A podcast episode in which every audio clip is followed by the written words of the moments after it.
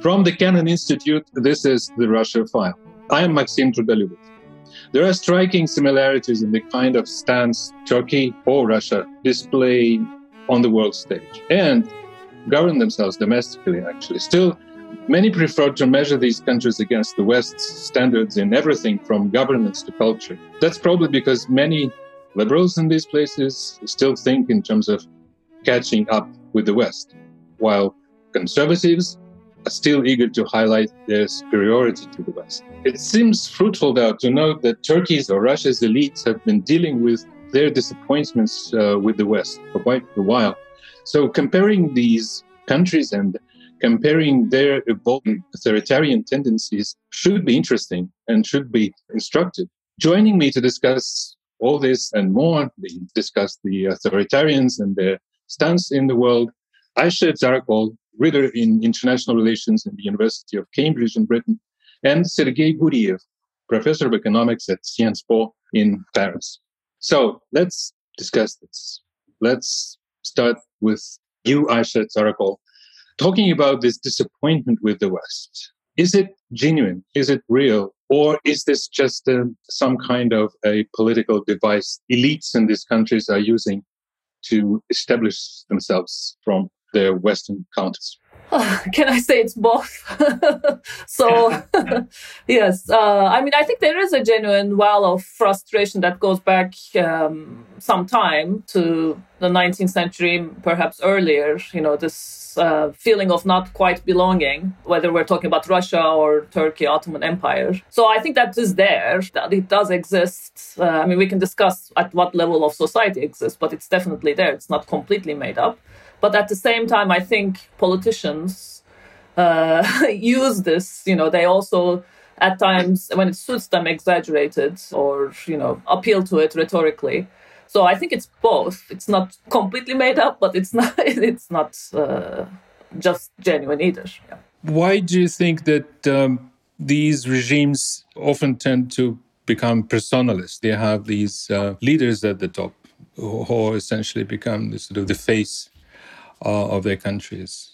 Yeah, I mean, I think there are a number of different reasons. Um, we've seen with what happened with Trump in the US that personalization can happen actually in any kind of system from any kind of cultural tradition. So I don't think it's necessarily specific to Turkey or Russia, but I do think there are maybe cultural repertoires that uh, that make it easier in the semi-periphery or in this like liminal space between you know east and west um, it's perhaps easier uh, to justify at times you know the strong man tradition or we need you know in the case of turkey it's you know you have erdogan now but before that we had you know ataturk you know it's the same kind of one person saving the country solving this problem of you know standing and stature uh, vis-a-vis the international system. Okay, thank you. Sergei Guriev, when I'm, I'm looking at what's going on in Russia and in Turkey, and I, I do have friends in Turkey as well, uh, journalists who've been targeted, uh, activists of various kinds. We also see that um, governments in these countries, they also targeting even universities. Why do you think is that happening? And are these similarities real actually between these evolving authoritarian regimes? Yes, uh, thank you very much, Maxim, for inviting me uh, to the podcast. I think uh, similarities between Turkey and Russia are real. And I think what is striking is that these authoritarian regimes are next to Europe geographically, while Europe is such a machine for transforming formerly authoritarian countries into democratic and uh, press market economies. And the fact that uh, Turkey and Russia are moving in the opposite direction is quite striking.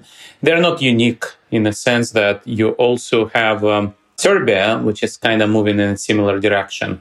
And as Ayse said correctly, part of that is using the nostalgia from imperial times. And you can feel that, almost feel that in Serbia as well where people refer to Great Yugoslavia when Serbia was uh, much bigger than it used to be, when it is now. So the similarities are real. And uh, going back to your previous question, There are, of course, differences, but um, the regime is personalistic exactly because what Aisha said, there is a real or perceived need for a strong leader, for a strong hand, because these leaders sell the idea that we don't want checks and balances. We want to give power back to the real people. This is a normal populist narrative. And once you have that, once you talk about the real people being homogenous, being similar to each other, in Turkey, that would be eastern part of the Turkey, outside of the big cities on the west coast, that have been exploited by, in fact, Ataturk's uh, Kemalist state, secular state dominated by well-educated elites. So you don't need many people representing this people, the real nation. You just need one person because everybody is the same. You don't need to protect minorities. This homogeneity is very, very important. The same, of course, is in Russia. And uh, there, you would also say that there are overeducated elites who don't represent the real people. And uh, in Turkey, that's been this movement for 100 years, moving towards a pro European Kemalist state. And even though Erdogan calls himself uh, Ataturk's successor, he's actually been dismantling Ataturk's uh, legacy quite consistently. And uh, in Russia, it's also the same in the sense that Putin's idea is pro Western elites don't represent the real people. And so it's not surprising that both leaders actually fight universities exactly because universities embody those pro Western, pro European values. So I'm not surprised there. And whatever stands in the way of creating this personalist power where this uh, leader says, I have a direct rapport with the people, I represent the people. I don't need journalists or scholars or, for that matter, courts or parliaments Okay, thank you, Aisha. And you have this uh, very interesting article I enjoyed reading about the struggle for recognition among those countries who might be described as uh, being on the West's periphery on this or that way. Can you talk a little bit about this just to detail, uh, just to, you know, give an outlook of your idea to our listeners? Thank you. Yes. So this is a co-authored article with uh, Rebecca Adler Nissen from the University of Copenhagen that came out in the special issue of the Journal of International Organization, The Crisis of the Liberal International Order. We were, you know, it, there was a call for IR scholars to think about why is the liberal international order in such crisis in this article, we essentially argue that you know the liberal international order is not just an order that you know provides um, material, concrete, or economic benefits to its members, but it's also a recognition order where you know members, as all orders are, think about what kind of belonging that they have from the core of that order. So, as such, the liberal international order has a certain social hierarchy that's built into it and it goes back to your earlier question, uh, Maxim, about you know the frustration. Uh, is this real? And we essentially say that the liberal international order, despite its promises of equality and equal treatment for its members, many who joined at a later point uh, or at the kind of on the margins of it, uh, Eastern Europe, um, Sergei talked about uh, Serbia. But you could add, you know, Hungary, Poland, uh, others to that list, definitely Turkey, Russia. They feel not fully recognized. They feel that even if they did everything the order demanded of them, these countries think that they wouldn't get full recognition. They wouldn't be treated quite as equals. And then, of course, politicians use this this feeling, this frustration.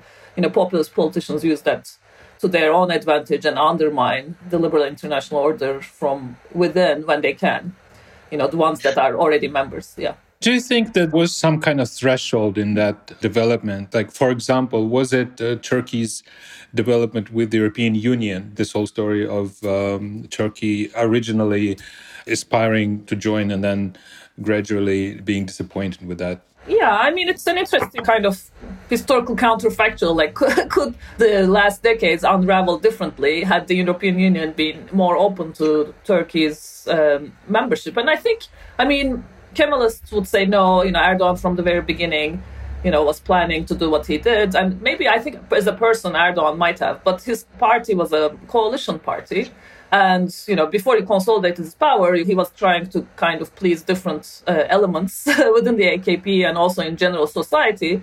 And in the first years, in the first decade of 2000s, uh, they were pursuing a very pro-European Union type of policy. That there was general broad consensus around that.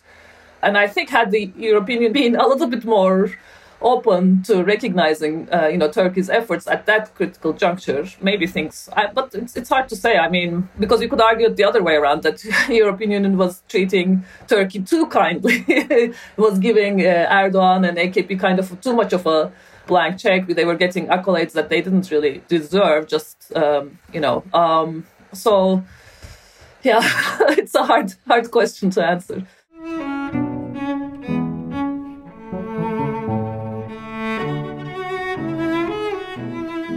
Seemed like there was a certain evolution in the very beginning under Putin, even. But then imagine it was discussion with NATO, for example, or something else. And after that event, the situation changed and the tendency changed. If you talk about specific countries, uh, you would find different turning points. And in Russia, it was definitely the rise in oil prices and standoff with uh, oligarchs, with Khodorkovsky in particular. And uh, this is not about uh, the global problem of the West, of the liberal international order, or so on. At some point, Putin understood he doesn't need to be pro Western because he has a lot of oil money and uh, in order to preserve his power, he needs to put uh, one or two oligarchs in jail. So that is uh, that is kind of a different story. But if you ask a global question, what was the threshold? I think global economic crisis 2008 2009 was a big shock to the world, where China sailed through the crisis while the West suffered from the crisis. It was actually the first big recession global recession which originated in the West. It was not Mexico. It was not Asian crisis. It was a crisis of failure of regulators in the US. And that hit the whole world. And so that undermined the legitimacy of the international liberal order. Now, I highly recommend this issue that Aisha mentioned, this issue of the Journal of International Organization, which is devoted to the crisis of international liberal rule based order is great and has many excellent articles. But overall, I'm not actually that pessimistic. And I think we still can recognize uh, the correctness of the statement of the end of history by Francis Fukuyama. Even he himself probably doesn't believe in that anymore. But if you think about what he was writing about in late 80s, early 90s, depending whether you read the article or the book, you see that his main argument is there is no alternative to the Western ideas to the Western ideology. Bolsheviks and Nazis lost. And even today, the only credible alternative is the Chinese model. But Chinese model lacks universalism. People don't want to move to China. People don't want to become part of Chinese world. People want to say we are like China we are like uh, some people would say we are like singapore but that is not really what they mean. They mean i want to become a personalist dictator and pretend to be a successful competent uh, authoritarian leader but actually what i want to build is a crony capitalist system so myself and my friends are very rich so that is what we observe among authoritarians around the world. But um, interestingly, there is no alternative in the West to the West, to the Western ideology, to the Western ideas, to, to the liberal order. The liberal order doesn't deliver, especially since the 2008-2009 crisis. But uh, what else can deliver? You can say there is a radical Islamism which is, by the way, is mentioned in Frank uh, Fukuyama's uh, book 30 years ago. But uh, it's also not a universalist idea. Yeah, yeah. I was gonna sorry uh, because I was gonna get to discuss this because this is a, a very interesting contribution that I just wanted to discuss. But, but let me let me just say one sentence here.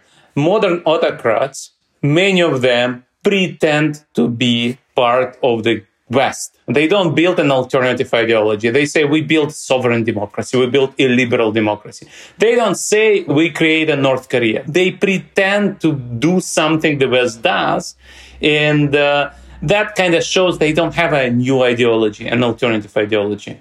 Some of them kind of vaguely reject liberal values or political correctness, but overall, the very fact that they say we are also Democrats, but we are better Democrats. We are Europeans, we are just better Europeans. Europe has lost its ways, but we protect the European values. That is what Putin says, not Erdogan. But uh, this per se suggests that alternative is not there. Thank you. Uh, Aisha, and to you, I actually wanted to discuss this briefly with you as well. Do they see, uh, you know, the subjects of your study on uh, the struggles for recognition, do they see, uh, according to themselves, as some kind of an alternative to the West? I think domestically that rhetoric is, you know, present. I think it, both in the, the case of Russia and also Turkey that we, you know, somehow what we're doing is better than the West. The West is, you know, in decline. You know, we are the ones. but actually, if you think about, I mean, I do agree with Sergey. There isn't really a well thought alternative, but there is that rhetoric. You know, look at us. You know, we are. We have better morals, you know. We are helping. Well, Turkey has this rhetoric of, you know, uh, helping this and that, uh, you know, in Syria, in Africa, and so on. So, and Russia, Russia has similar uh, claims about uh, upholding Christian values and things like that. I do agree completely with Sergey that isn't a genuine alternative. And I actually I did want to go back to the threshold you know question because it ties into this.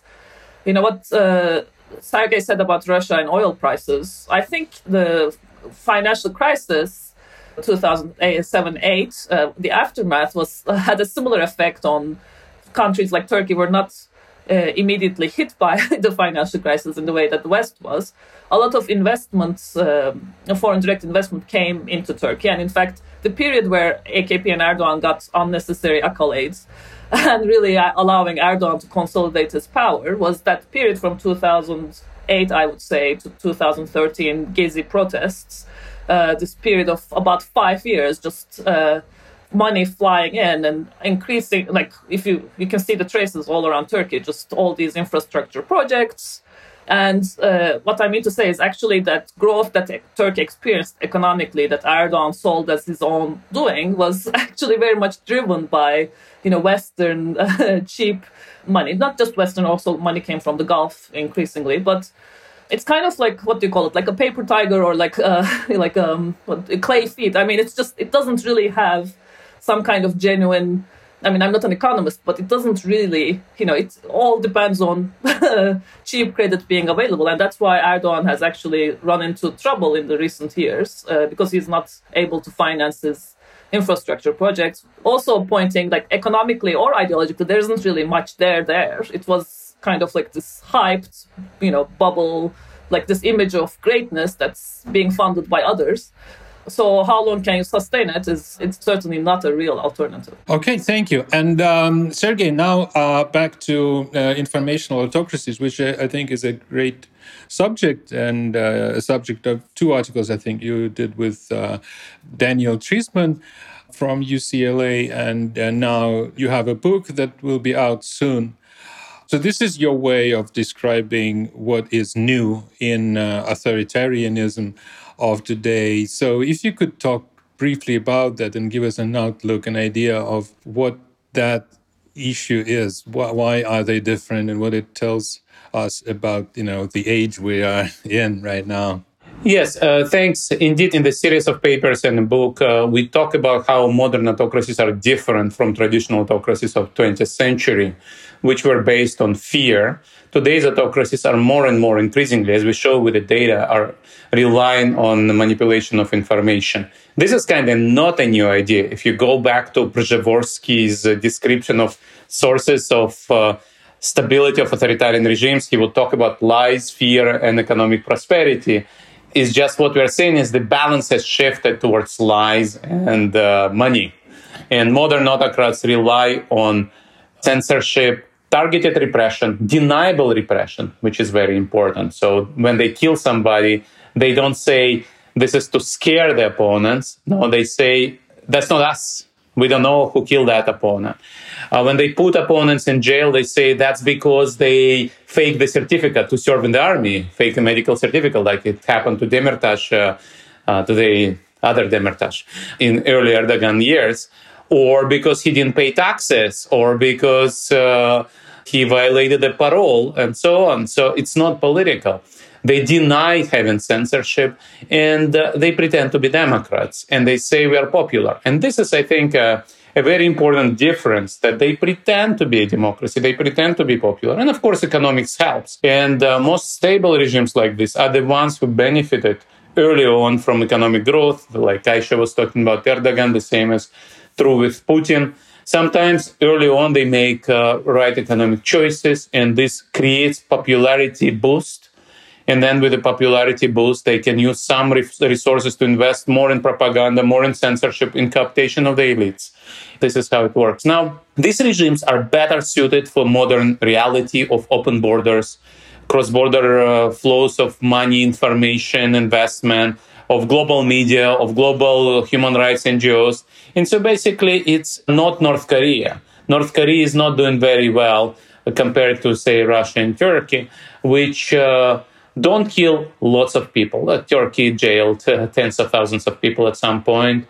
Still, it's not uh, hundreds, thousands. And, and in our case, Turkey, in our money, Turkey is a kind of borderline with a fear based uh, autocratic regime. And Russia may be moving in that direction right now.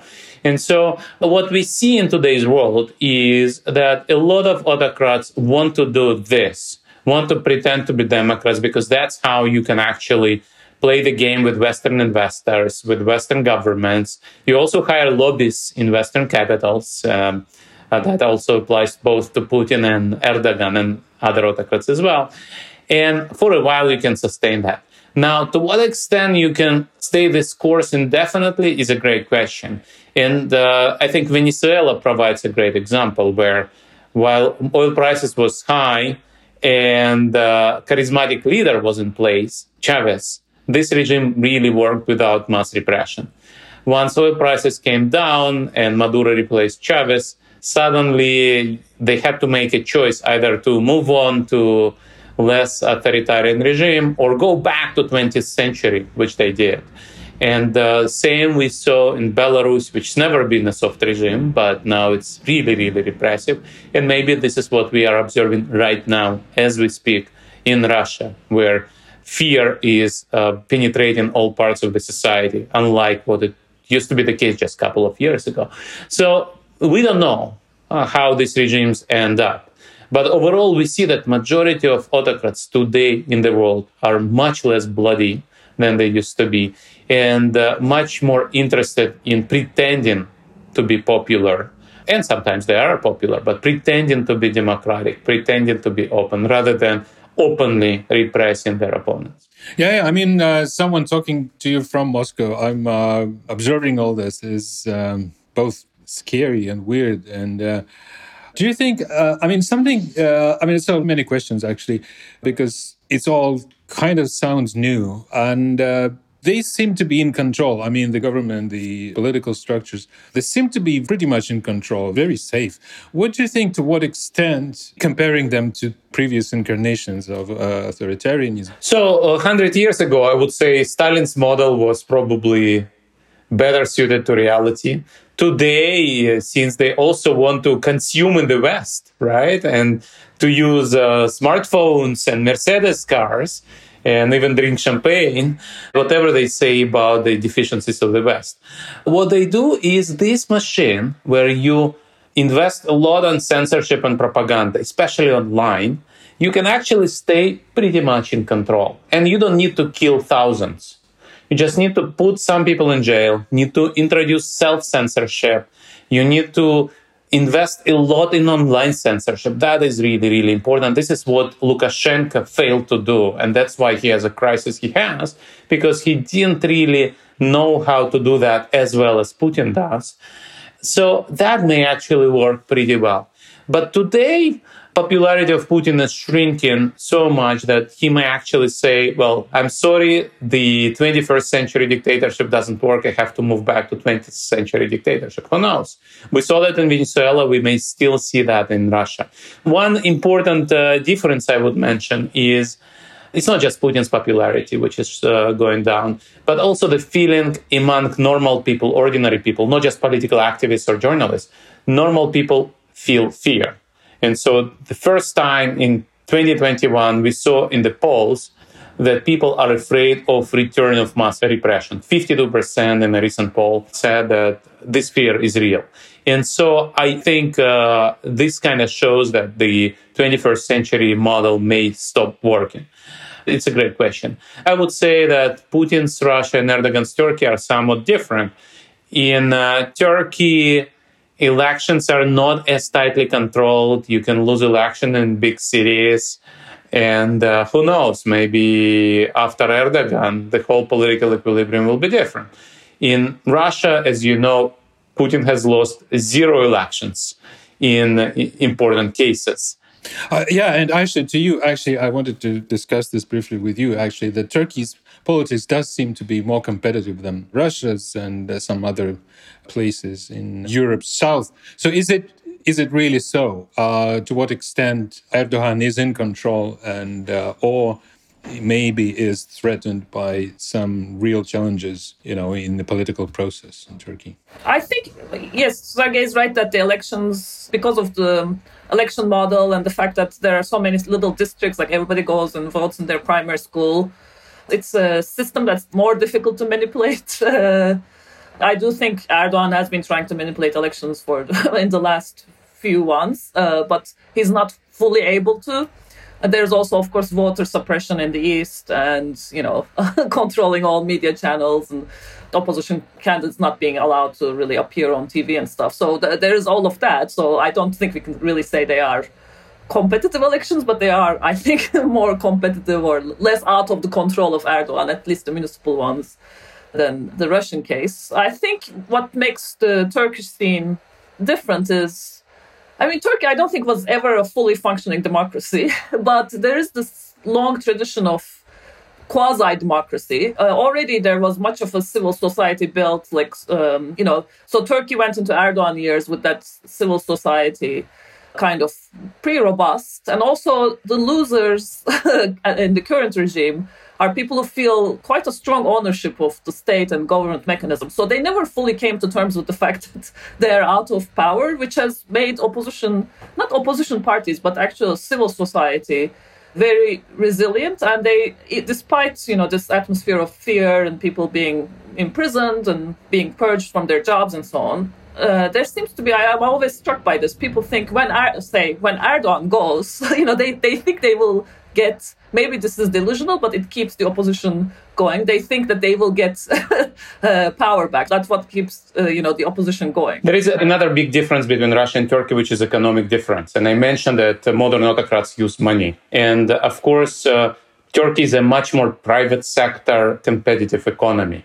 And wherever erdogan can he uses state resources right so he used, uh, there is actually research which shows that in the election, state banks' resources are used to uh, influence uh, regional elections. So we shouldn't think that Erdogan is not trying to do what Putin can do, but Putin has much more in state coffers. And part of that is oil, oil rent, is used uh, for political purposes, and the other one is state ownership.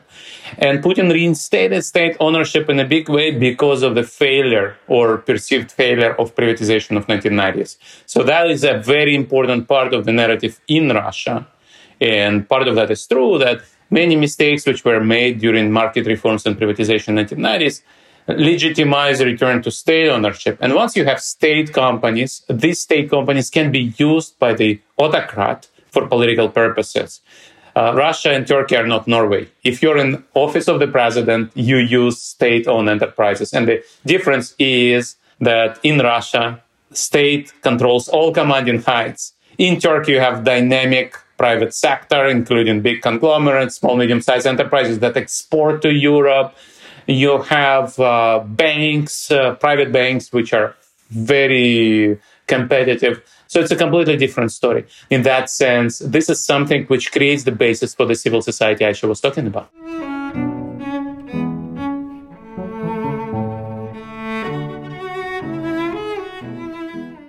Okay, and um, probably rounding up, do you think that with all the similarities that these regimes have between themselves. Some kind of block, some kind of uh, tying up between themselves. Is it possible in terms of? I mean, there are people who think that there is a real sort of autocracy international. So these people talk to each other, learn from each other, and uh, you know, scheming some kind of world domination project. So, do you think that um, a block between themselves is actually possible? Yeah, I mean, in Turkey, there are all these, uh, you know, conspiracy theories that Putin uh, warned Erdogan about the coup attempt in 2016 and so on. So, of course, they do talk to each other. I mean, the extent to which, you know, we could try to read the tea leaves, but they are also competing with each other, but they, you know, in certain areas, they do collaborate when it suits them. Is it a real block? Um, I'm not sure. I mean, I think everybody's out for themselves. Uh, I mean, what makes both Putin and Erdogan, even though ideologically they're different, but they're both survivors, so they will do do whatever you know suits them at the moment and won't worry about what they did last year. So that makes uh, this relationship possible. I mean, I think in the macro scale, you know, the similarities between Russia and Turkey go back like centuries. I don't mean just authoritarianism or whatever. Like, I think because of where they are and their relationship with both Europe, but also Asia and like the experience. I mean, going back to empire of Genghis Khan and so on. Like, right there, there are so many similarities that actually produce those structure produces some similar outcomes. Of course, with local variation, but uh, I think there is, you know, grand history driving these countries in similar directions. Uh, not always in sync, but definitely recognizable patterns. I agree. Let me let me add that these people do talk to each other and learn from each other. So those tricks of survival, political survival that we just been discussing, these tricks they learn from each other. They perfect their techniques. They discuss what works and what doesn't. That's for sure but they are ready to compete. And we talked about Libya and Syria where they competed. We didn't talk about Caucasus where they supported opposing parties. Just in 2020, there was a war where Turkish weapons went against uh, Russian weapons. And more of that may happen. But what is the real authoritarian international is China and Chinese technology. I think this is what we should worry about. So uh, when you get sanctions from the West, you go to China and get uh, advanced technology from China. And China is, of course, producing face recognition, walk recognition, uh, surveillance technology, which uh, a lot of autocratic countries import from China.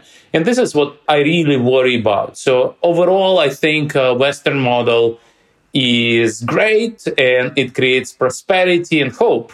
But uh, we live today in the world where innovation may come from access to big data and violation of privacy constraints. And this is what China does well. And this is what Europe cannot do because of all kinds of privacy rules that we respect. And the same may be true in the US. And so China may actually drive the innovation frontier and this is where autocrats are really excited about uh, importing surveillance technology from China. And this is uh, what the real leader of authoritarian world is, China, rather than Turkey, Russia, or for that matter, Venezuela or North Korea. Yeah, yeah. Actually, Sergei, I mean, you are right. And this calls for a separate conversation about the digital sovereignty and uh, digital tools that uh, these uh, newly weaponized or well, some kind of instruments are used in, in countries outside of the West. And we should do that actually. At this, I should thank you. Thank you, Ayşe Zarakol. Thank you, Sergei Guriev, for this uh, fascinating conversation. We'll be back. Uh, this is the Kennan Institute. This is the Russia File, a podcast and a publication online. Thank you for listening. We'll be back. Cheers. Thanks. The Russia File podcast is a product of the Kennan Institute at the Woodrow Wilson International Center for Scholars in Washington, D.C., and is a companion of Kennan Institute's Russia File blog. The mission of the Kennan Institute and Russia File is to improve America's understanding of Russia and the broader region. For more of our analysis of Russia, Ukraine, and Eurasia, and to read our blog, please follow us on Twitter at Kennan Institute, on Facebook at kennan.institute, or visit our site, wilsoncenter.org slash kennan.